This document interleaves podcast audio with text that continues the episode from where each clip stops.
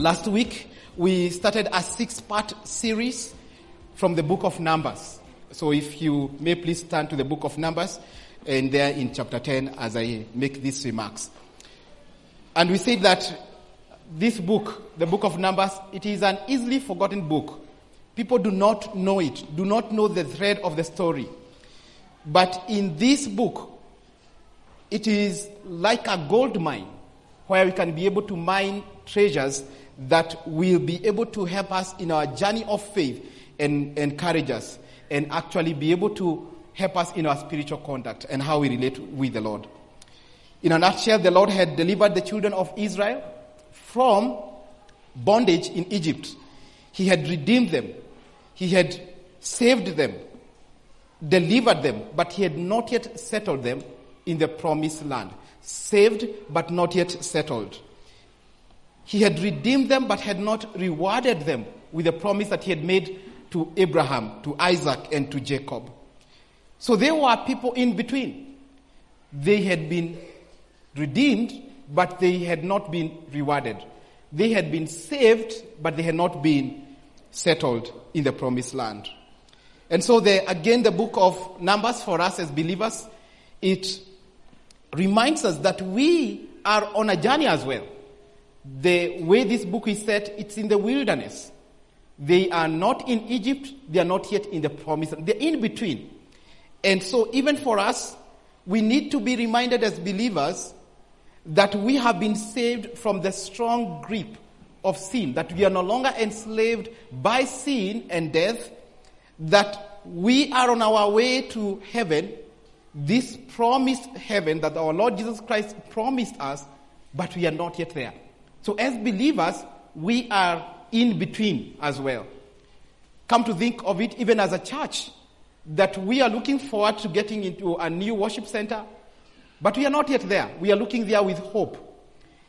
Also, perhaps even in our families, maybe we are also in an in between moment. We know that God has assured us some things, but we have not yet experienced them. Some of these blessings perhaps comes when we join couples here and we pray for them and we pronounce blessings and we agree with the couple. But yet the Lord has not yet fulfilled all the promises and all the things that the Lord may have promised you. We are also in an in between moment. So the book of Numbers again becomes like a travel uh, journal, you know, that gives us insights on how these people of Israel conducted themselves and actually how God equally treated them. So as we journey again in this journey of faith, as we walk, as we practice our faith, it is always good to take um, sort of the, I mean, we take stock, we review where are we at, we see how are we doing, we evaluate the process, we recount and remember the goodness of the Lord, what God has done, and that may strengthen our faith. So as you sit down here today, may you have a moment to reflect and to recount and to remember the things that the Lord has done in your life. And may, as we remember that, may you be encouraged even to pursue God and to walk with Him and to savor Him. Last week, we camped in Numbers chapter 1 and 2. And we were saying that the people are, were on a long journey from Egypt where they had been enslaved. And in here, let me jog your memory we saw that God calls Moses, the del- deliverer of God's people, to count the number of men who can go to fight, the number of men who can join the army. And Moses counted them with the help of others. He counted over 600 fight, uh, 600,000 fighting men. And we saw that this is such a clear demonstration, and we were talking about the four P's, if you may remember, that God had made them a people. God had fulfilled his promise to Abraham that I'm going to increase you as a people. You are going to be a big population. We were also able to see or to remember that even for us as a church, that the church of Christ, we also continue growing. And you may remember that we say that even John, you know, in the, the book of Revelation, was able to see so many people, a great multitude that no one could count. So the same way God was increasing these people, He's also increasing the people of God. We also saw that God had made them to be such a powerful army, 600,000 fighting men. That they were such a powerful people or a powerful force to reckon with. And we said as well that God also, when we become believers, when we become His people, God gives us power to be able to overcome the enemy. God has power or has given us power to be able to overcome the temptations of the evil one. We also saw how God again, He put them into smaller units. The 12 tribes, excluding the Levites, God divided them into four units. And He placed them in different places. Some on the north, some on the south, some on the east, and some on the west. And we said that He asked that the tabernacle, the visible presence of God be placed at the center. And all the tents of these people, that they be facing the center. So that they may always remember that God's presence is with them, even as they navigate through life. So God's presence was with them. Again, God had said that the people or the tribe of Levi, that one should be the one that will be able to encircle the tabernacle. And this tabernacle, again, we, if you may remember, we said how God had arranged them. It was like a cross. And we saw a graphic representation of that. Telling us perhaps that, you know, the, you know, the promise of the cross where and how we be saved. That his presence, the presence of our Lord, God with us, Emmanuel, how he's going to dwell with his people.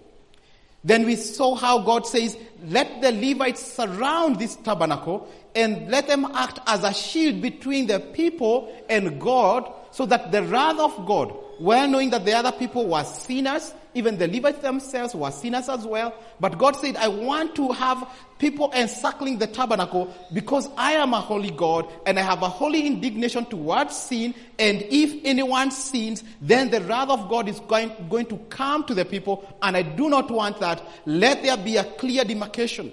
Let the Levites surround the tabernacle so that my wrath may not come to the people. And we say that that again borrowing up from the, the vision that we saw over the cross, that our Lord Jesus Christ protected us as well from the wrath of God on the cross. That all the wrath of God was poured on him. And because of that, as believers, then we have the opportunity to go to the Holy of Holies, to the throne of grace, and be able to receive our mercies from there. So we looked at that. Today we, in chapter 10 and chapter 11, we are going to see something else. Last week we were seeing four P's. Today we are going to see three D's. And this is how we are going to see them. We are going to see these people now departing from the wilderness. Then we'll be able to see that something else happened and they deviated. They grumbled and deviated from the promises of God and how they grumbled, how they complained and the effect of that. So you're going to see departure, deviation, and then how God disciplined them.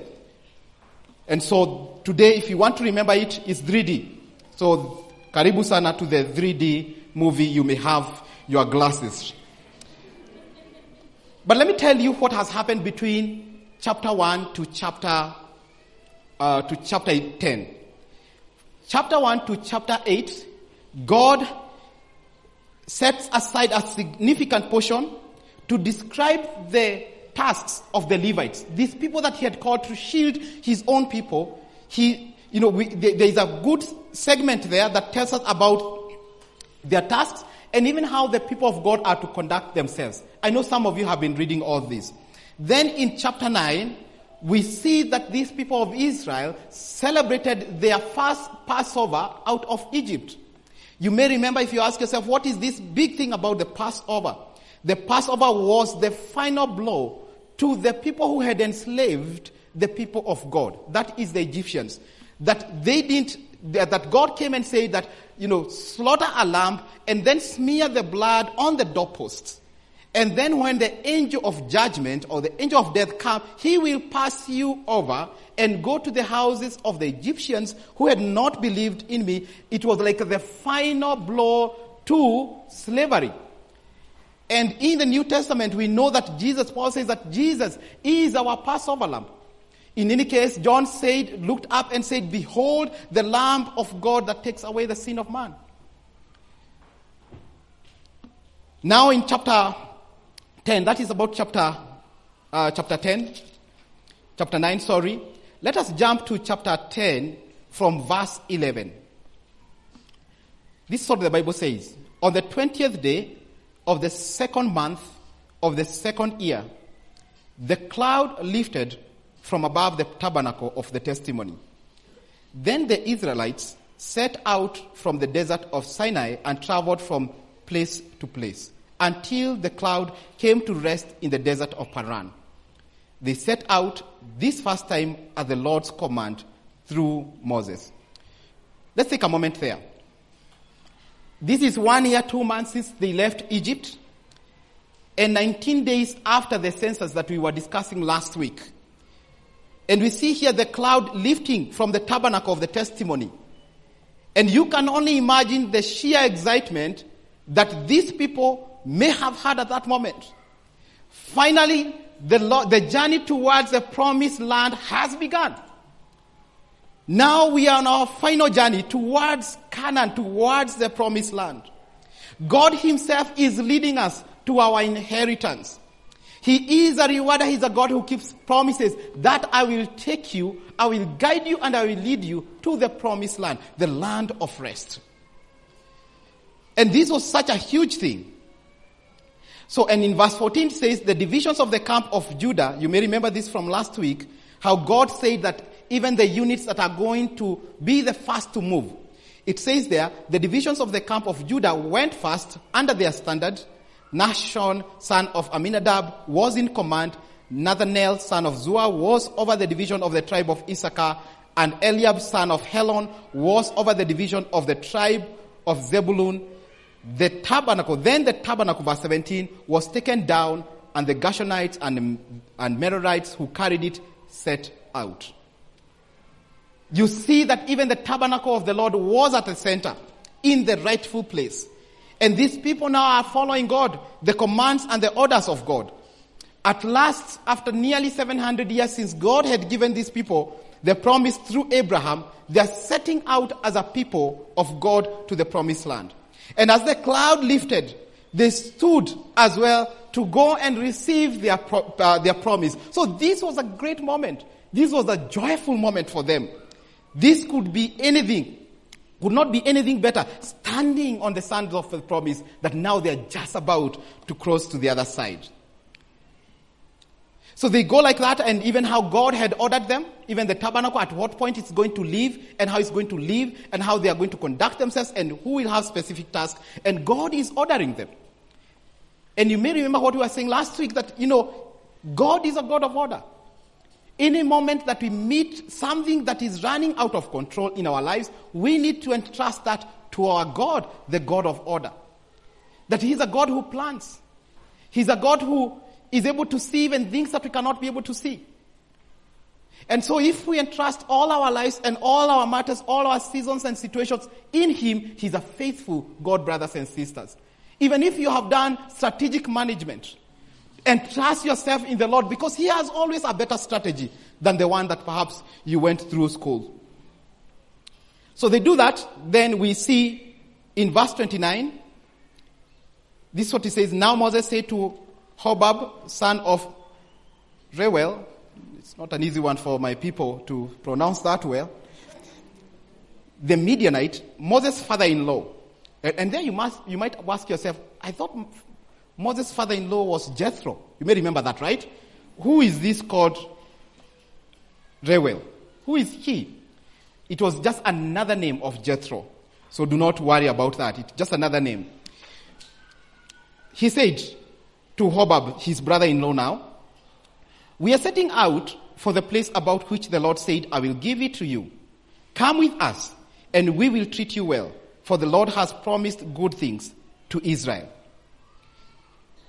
And then Hobab answered, No, I will not go. I am going back to my own land and my own people. But Moses said, Please do not leave us. You know where we should camp in the desert. and you can be our eyes. If you come with us, we will share with you whatever good things the Lord gives us. And this is a case of the first evangelism in the book of Numbers. And reminding us that salvation, brothers and sisters, is not just for us alone. That we have equally other people to be able to, to you know, that we can invite. And not just one. Persistently.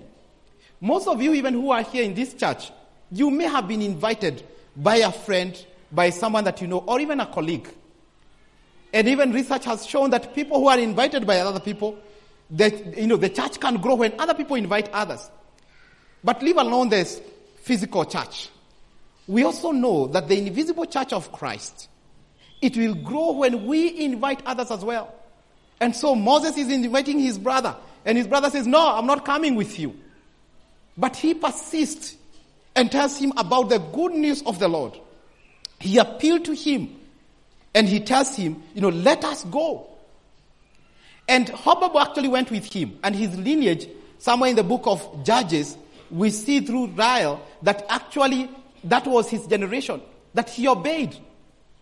And that faithfulness, you know, it's even recorded for us.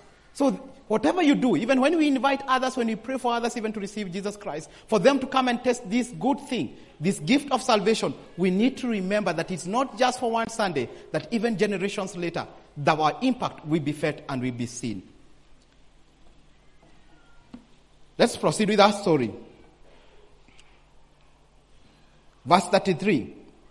So they set out from the mountain of the Lord and traveled for three days. The ark of the covenant of the Lord went before them during those three days to find them a place to rest.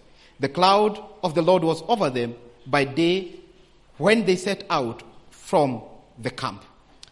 And so they depart to the promised land and they were guided by the presence of the Lord, by this cloud. They were not following their own whims or impulses or whatever they know.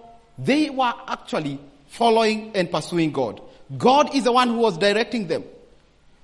But they also submitted themselves to be led by God. That they heard Him, they followed Him, they saw Him, and they followed Him. And they didn't follow the advice of their friends. They didn't follow the advice of Google Maps. You know that Google map, turn right, the one that tells us you have arrived, and you look, you haven't arrived. That lady called, she's called Gadoni, you know, she, she di- misdirects you. They were following God and listening to Him. And if God said stop, they stopped. Go, they go. They were living a life of obedience. This journey, this departure, they were pursuing and following God. And this is it, friends. These guys were not, were unaccustomed to life in the wilderness. They were not used to this life. They had been enclosed somewhere. So they needed to trust the Lord. They do not know about wilderness. And that's the same thing even when ourselves, we go through a season of wilderness. The one that we do not know how to deal with it. Friends, brothers and sisters, let us be able to trust ourselves in the hands of God. When we walk through something that is very, very unfamiliar, let us trust the Lord and let us obey Him. He says stop, we stop. We go, we go. Because therein, there are blessings if we obey Him. Let us not seek our own wisdom. Let us trust the hand of God by making Him first central to our lives, in our lives, and He's going to give us the next steps, how we need to pursue Him and how we need to follow Him. So, friends, are there areas that you're struggling to follow the Lord? Or are you in a season that God is telling you, wait? Or go and you do not know how to conduct yourself? And trust yourself in the hands of God. And live in obedience to Him.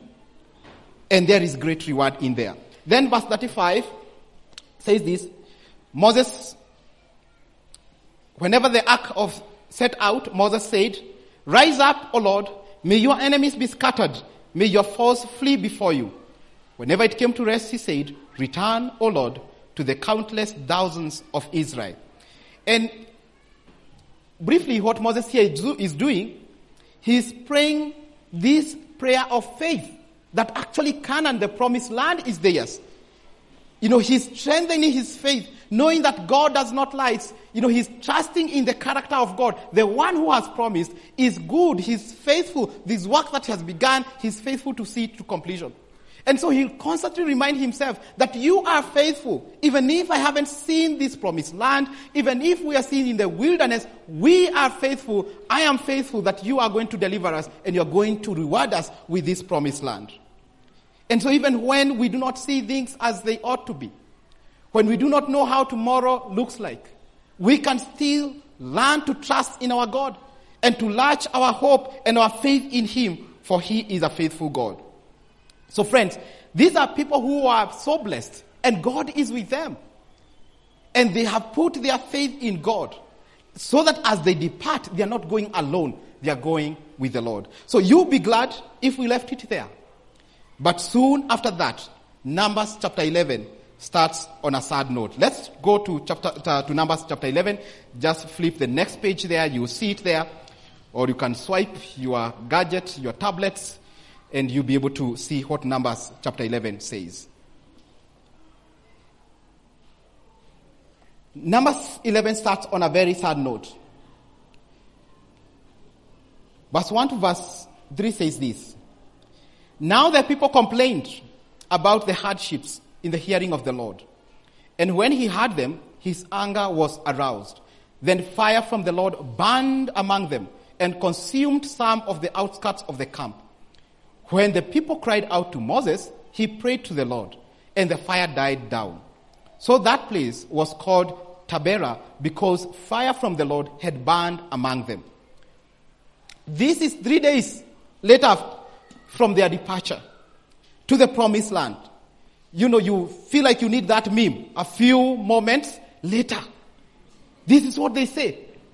They had been enslaved for 400 years and still waiting on the Lord and crying unto the Lord. But three days later, they start complaining and grumbling. All through Numbers 1 to chapter 10, what we have just read, God had delivered these people. God had blessed them. God had organized them. God had ordered them. He had separated them. He had been with them. He had directed them on the route to pursue and all that. God was indeed with them. And God had set them now on a path towards the promised land for them to go and now be able to savor the blessings of God. They were a people swimming under God's blessings, but as they were being blessed, they were also quick to complain. And before you get hard on these people, you wonder, I, how are they? We too, brothers and sisters, we too also complain. We too also grumble. The Bible says that we are blessed with every spiritual blessing. That's what uh, Paul says in the book of Ephesians. But we too also complain quickly. We are saved, we are protected, we are promised, we are the children of promise. But we complain everywhere. And complaining is our second language. With all these promises before them, they looked at God with a suspicious eye. And God was angry because they suspected him. And God punished him unleashed his wrath to them. They mistrusted God's leadership and they saw that God, God's leadership was to them hardship. That's what NIV version will say there. They complained about their hardships. That as God was leading them, it wasn't leadership. God was equally enslaving them, like the Egyptians. And that aroused the anger of God with all these promises, they never trusted God. And their grumbling even didn't have any context. They were just complaining. They murmured under God's provision. They didn't have a reason to complain, but they just murmured. And God's wrath rose. They complained without reason. They were under God's gracious provisions. They were being guided. There were people who were being led. There were people in the path of God, but they complained. And the same fire that was present with them to warm them up in the night, the desert cold, to warm these people, two million people, that fire that was to comfort them also became the fire to deal with their present sin. But out of his mercy, God restrained his wrath and his anger and his judgment to the outer part of the camp he saved them even as much as he was, you know, he was judging them, but equally he was a God of mercy. And when they cried unto the Lord, the fire died. Friends, whether it is expressed loud or harbored in our hearts, complaining is sin because it takes lightly the gifts of God. It doubts the goodness of God. And that's why God hates those ones who, uh, who, who, who complain, the ones who never see anything good coming from the hand of God. Some of you may think that, I think God, you are too harsh. This is just like a very small thing. It never needed that strong judgment. You know, you almost feel like you want to tell God, yeah, God, you know, kubali yaishe. You know, there's nothing much here. But it's not that the God's response was very, very strong. It is that we think far less of the magnitude of complaining. We don't see the magnitude of complaining and grumbling. We think that it's a, such a small thing. And it's even a respectable sin. You know, the sins that are good. You know, I, you know, the only problem that I have is that I complain too much. You know, I speak my mind out.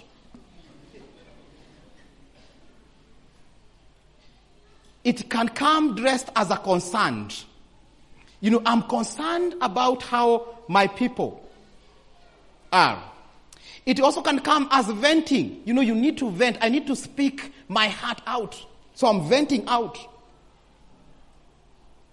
But deep down, it is a veiled accusation of how God is running things. That's why God hates it because you doubt how God is running his own things. You doubt how God is doing his own things. And so it becomes a spiritual tantrum. And the same way, parents, you feel so frustrated when your child is throwing tantrums, especially in a supermarket, and other parents are wondering, what kind of a parent are you? And you are shocked and surprised and you do not know what to do. You are angry with your child because of the tantrums that they are throwing. Also, God takes offense when we throw those spiritual tantrums to them. He doesn't reward them. He disciplines. He doesn't reward spiritual tantrums. So he let his fire to come. This fire that was present with them to comfort them, it becomes a source of judgment. So they are sort of like forgiven after Moses intercedes. But they also forget too quickly, like we do. Let's see. Verse 4 to 6. They make a second attempt at complaining again. Verse 4 says, The rabble with them, and, and here the rabble, these are in the book of Exodus, you know, there were some Egyptians who had seen the things that God had done, and so they had followed this party. So even amongst them, there were still some Egyptians. The rabble with them began to crave other food. And again, the Israelites started wailing and said, If only we had meat to eat. We remember the fish we ate in Egypt at no cost. Also the cucumbers, the melons, the leeks, onions, garlics. If I were there, I would have added broccolis or kamande. You know kamande? A very weird food, kamande. I've never seen where it's grown, a food that I don't know where it is grown. I've never seen Farmers Association of Kamande growers. I've never seen, you know, I've, have you ever seen the where it's grown, you guys?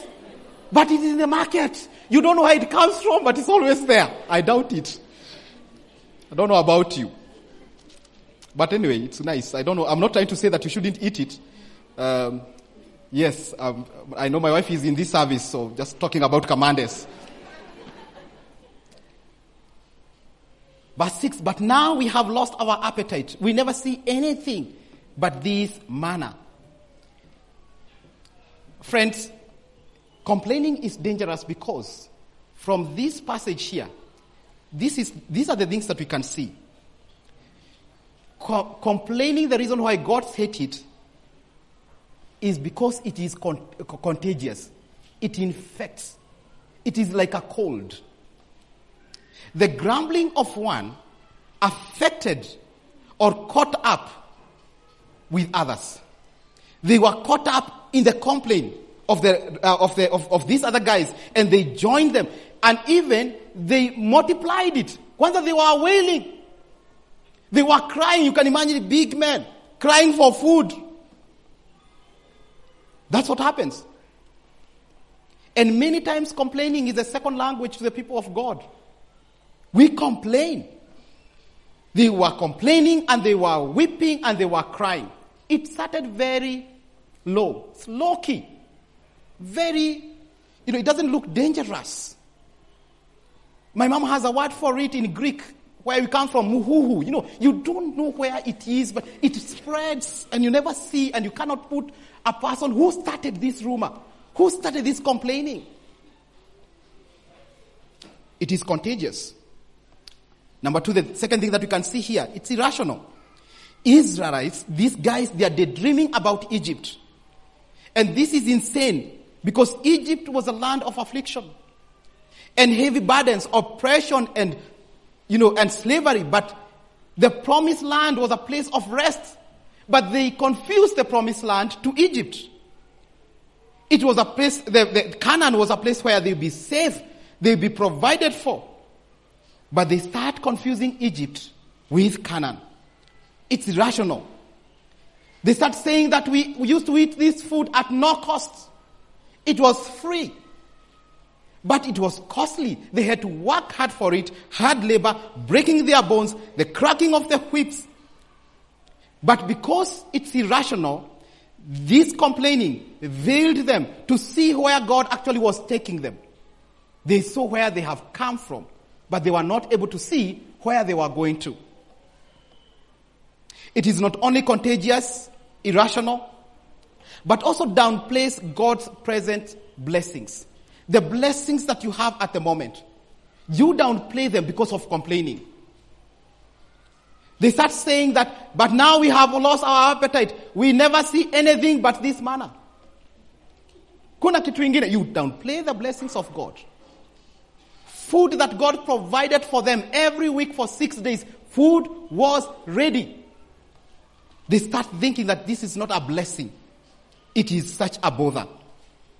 They think less than they were. And they start recalling the things and the foods that they were eating as slaves. Now they are free. They cannot be able to celebrate the blessings of God, the food that they are able to eat there. This food that they are saying in Egypt, it was hardly free. It was anything else but free.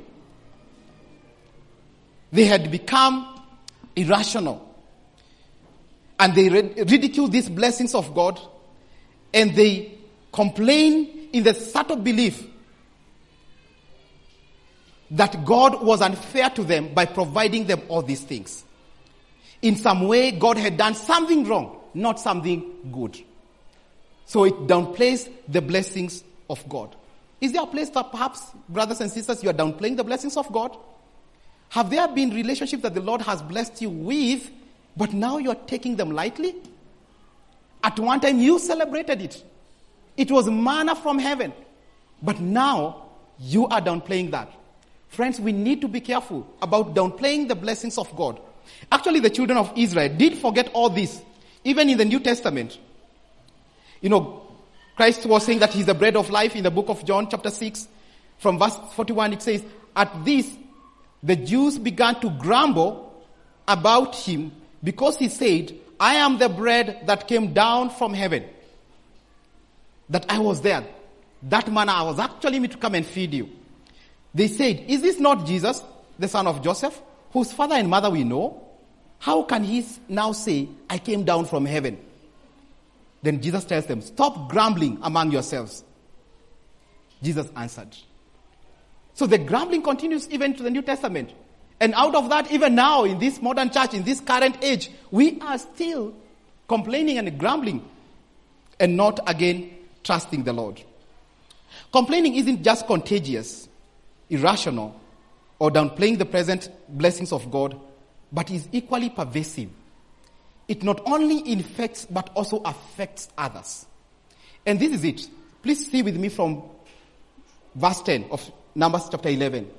Moses had the people of every family wailing. So you can imagine two million people wailing. Each at the entrance to his tent. The Lord became exceedingly angry and Moses was troubled. He asked the Lord, Why have you brought this trouble on your servant? What have I done to displease you that you put the burden of all these people on me? Did I conceive all these people? Translate it, kwanza the second part in your mother tongue. Did I give birth to these people? Why do you tell me to carry them in my arms? As a nurse carries an infant to the land you promised on oath to their forefathers? Where can I get meat for all these people? They keep wailing to me, Give us meat to eat. I cannot carry all these people by myself. The burden is too heavy for me. Verse 15. If this is how you are going to treat me, put me to death right now. I have found favor in your eyes. And do not let me face my own ruin. That if I have found favor with you, please kill me. He's becoming a little bit suicidal there. He is affected by the complaining of others. Friends, if you are someone who loves complaining, please remember that your complaining affects others. You may not see the impact at that time, but please remember, even at that home, whether you are a child, you are in a family, but you are the one who complains, or you are a spouse, the husband or the wife, please go and evaluate here. Because you may not know the road that you are taking those who are close to you. How about your bosses, your employers? How about your employees? Complaining affect others. And Moses, the man of faith, the man of God, is brought down by people who are complaining. He doesn't even have the energy even to do life. Complaining affects leaders. It knows no bias. It affects children. It catches the old, the young, the poor, the rich, pastors, congregants, everybody. If you're not careful, no one, eh, all of us are prone to complain. We are not exempted in falling into this trap. No one is immune, to the pervasive nature of complaining and how it reaches even to others and how it affects others. But this is the difference. To his credit, Moses doesn't complain to the people. Do you see that? He complains or laments to God. It doesn't mean, even as I'm talking about complaining, it doesn't mean that we should not let God know the truth. Life, when we live life in this fallen world, we'll meet difficulties. We'll meet hardships. We meet illnesses. Relationships break down. And we are angered. We do not know what to do. But the difference between Moses and his people, his people complained to each other. And they doubted the merciful hand of God, the provisions of God. But Moses goes to the Lord and talks to the Lord. As much as his remarks were far fetched, God gave him and covered him with grace. They were having a conversation with him. And do you know what happened? The Lord said to Moses in verse 16, Bring me 70 of Israel elders who are known to you as leaders and officials among the people. Make them to come to the tent of meeting that they may stand there with you. I will come down and speak with you there, and I will take off the spirit that is on you and put the spirit on them. They will help you carry the burden of the people so that you will not have to carry it alone. So God gives him a solution. And he covers him with his grace. He understands God is a faithful father. But only if we come to Him.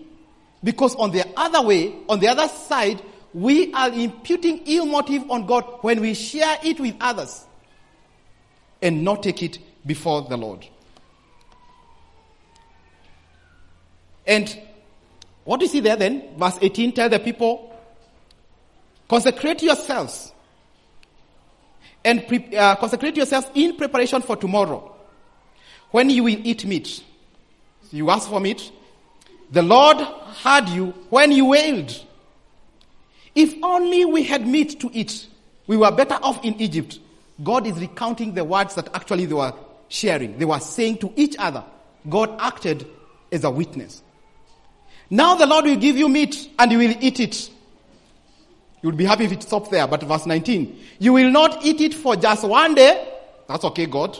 Or two days. I think that one is fine or five, eh, ten, or twenty days, but for a whole month until it comes out of your nostrils and you loathe it because you have rejected the Lord who is among you.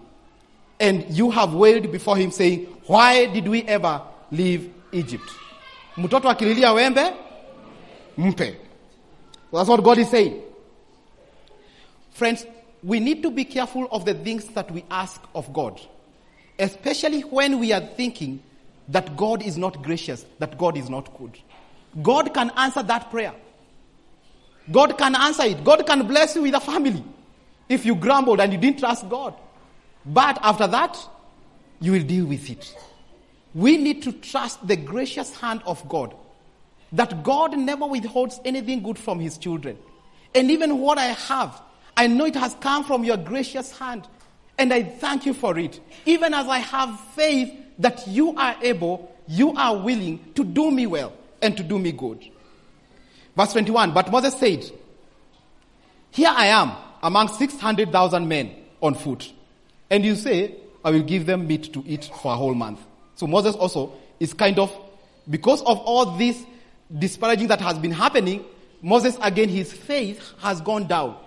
The man who saw God separating the Red Sea, God making the wet ground dry for his people to pass through, the one who saw the plagues that had come to the people of Egypt, now his faith is not doubting, but his faith is so weak because of complaining and grumbling. He says this. Verse 22. Would they have enough if flocks and herds were slaughtered for them? Would they have enough if all the fish in the sea were caught for them? I mean, now he's trying again. The, the hyperbole there, you can see it. Then verse 23. Because he had talked to the Lord, this is what God says, covering him again. The Lord answered Moses, Is the Lord's arm too short? You will now see whether or not what I say will come true for you. God still is extending grace to Moses. So Moses went out and told the people what the Lord had said. He brought together 70 of their elders and made them stand around the tent. Verse 25, then the Lord came down in the cloud and spoke with him and he took off the spirit that was on him and put the spirit on the 70 elders. When the spirit rested on them, they prophesied, but they did not do so again. Verse 26, however, two men whose, whose name were Eldad and Medad had remained in the camp. They were listed among the elders, but did not go out to the tent. Yet the Spirit also rested on them, and they prophesied in the camp. Verse 27, a young man ran and told Moses, Eldad and Medad are prophesying in the camp. Joshua son of Nun, who had been Moses' assistant since youth, spoke, and, spoke up and said, Moses, my Lord, stop them. But Moses replied, Are you jealous for my sake? I wish that all the Lord's people were prophets and that the Lord would put his spirit on them. I mean, this, what I like about Moses, his humility. He doesn't want to be in the limelight. He just wished that all these people will be able to get to know the Lord, or even God will raise even more Moses from the crowd. Then Moses, verse 30, then Moses and the elders of Israel returned to the camp. Back to our story, verse 31. Now a wind went out from the Lord and drove quail in from the sea. Some of you have sad memories 10 years ago with a quail. You don't want to see it. You'd rather edit it and write ducks. now a wind went out from the Lord and drove quail in from the sea it brought them down all around the camp to almost one meter above the ground. You know, where Moses was saying, even the sea is not sufficient. You know, they came from that side. And the Bible says, it brought them down all around the camp to almost one meter up to the knee level above the ground as far as a day's walk in any direction from here all the way to Kimende. Quail everywhere, if you get me.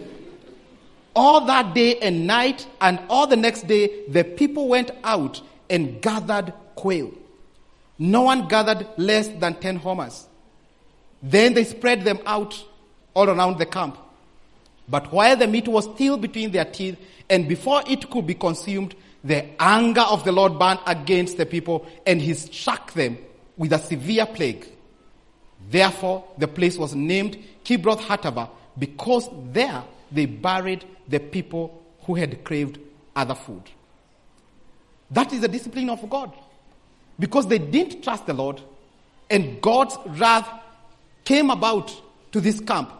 And a skin disease was sent to them. God gave them up to their own rebellious requests.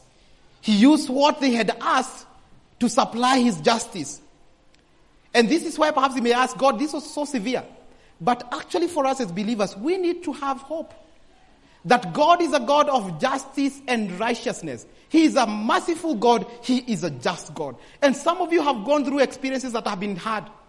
And you wonder, did God see what I've been going through? Did God see the unfairness? God sees that fairness. And you can trust that He is able to pull His justice and to be able to do that which He does and to vindicate you from that. That's why we have our hope, brothers and sisters. He is a holy God. He can extend mercy if we come and confess to Him, but also He can extend justice if we do not come to Him in repentance. God disciplined them severely. Many of them missed seeing the promised land because they mistrusted who God is. And it came in a subtle way. It came as a conversation through complaining and griping and grumbling amongst themselves. But it reached God. Friends, what we're trying to say is this. God hates this sin of complaining. If we are going through a season, we need to take it to Him. We need to approach Him in prayer. Or you need to get another brother or a sister that you can be able to intercede together and pray that God may come through and sort you out. But if we do not do that, then He's ready to punish. He's ready to eh, apply His justice to the people. And never take lightly the sin of complaining. Some of you even do not want to go for Christmas because you know the complaining that will be happening at home. You know the effects of that. Some of you even at the, at home, maybe at the family level, you know, relationship, your husband or your wife complains, never says anything good with you and with God. And you wonder, how am I going? If you are like that, if you do this exercise and ask yourself, have I been complaining?